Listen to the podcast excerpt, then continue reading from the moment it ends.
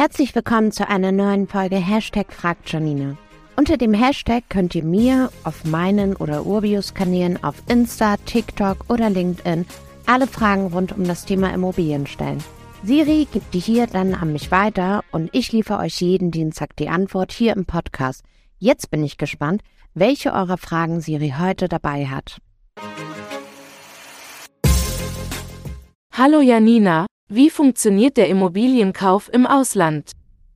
Hallo Siri, ich hoffe, wir reden über eine Immobilie mit Blick aufs Meer an einem Standort, an dem immer gutes Wetter ist.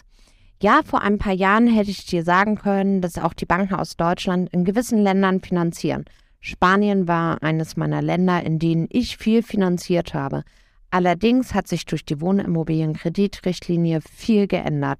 Denn es gibt nur noch wenige Ausnahmen, wie zum Beispiel die an Deutschland angrenzenden Länder. Die einzige Alternative, wenn du über eine deutsche Bank finanzieren möchtest, wäre eine Kapitalbeschaffung über ein deutsches Objekt. Das wird dann eine Grundschuld auf einem anderen Objekt eingetragen. Dieses Objekt muss nicht lastenfrei sein, aber es muss genug Sicherheiten für die neuen Grundschulden hergeben. Eine andere Alternative ist es natürlich, über eine Bank in dem Land zu finanzieren, hier ist nur der Punkt, dass die Länder alle unterschiedlich aufgestellt sind in den Rahmenbedingungen bezüglich Mindesteigenkapitaleinsatz und Zinsbindung oder auch Tilgung. Wenn du heute schon weißt, dass du in einigen Jahren ein Objekt im Ausland erwerben möchtest, kannst du auch heute einen Bausparvertrag abschließen. Mit deiner monatlichen Besparung kannst du hier einen Darlehensanspruch für die Zukunft aufbauen. Wenn du dir hier unsicher bist, melde dich doch bei unseren Finanzierungsexpertinnen und Experten. Gemeinsam finden wir immer eine Lösung.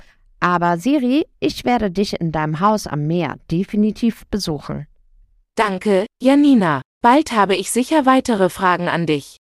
Gerne, Siri. Ich freue mich auf weitere Fragen. Und wer da draußen noch eine Frage hat, immer gerne über Social-Kanäle auf mich oder Urbio zukommen. Dann gibt es die Antwort hier im Podcast. Und wenn ihr keine Folge verpassen möchtet, folgt dem Feed hier. Bis nächste Woche. Mach's gut.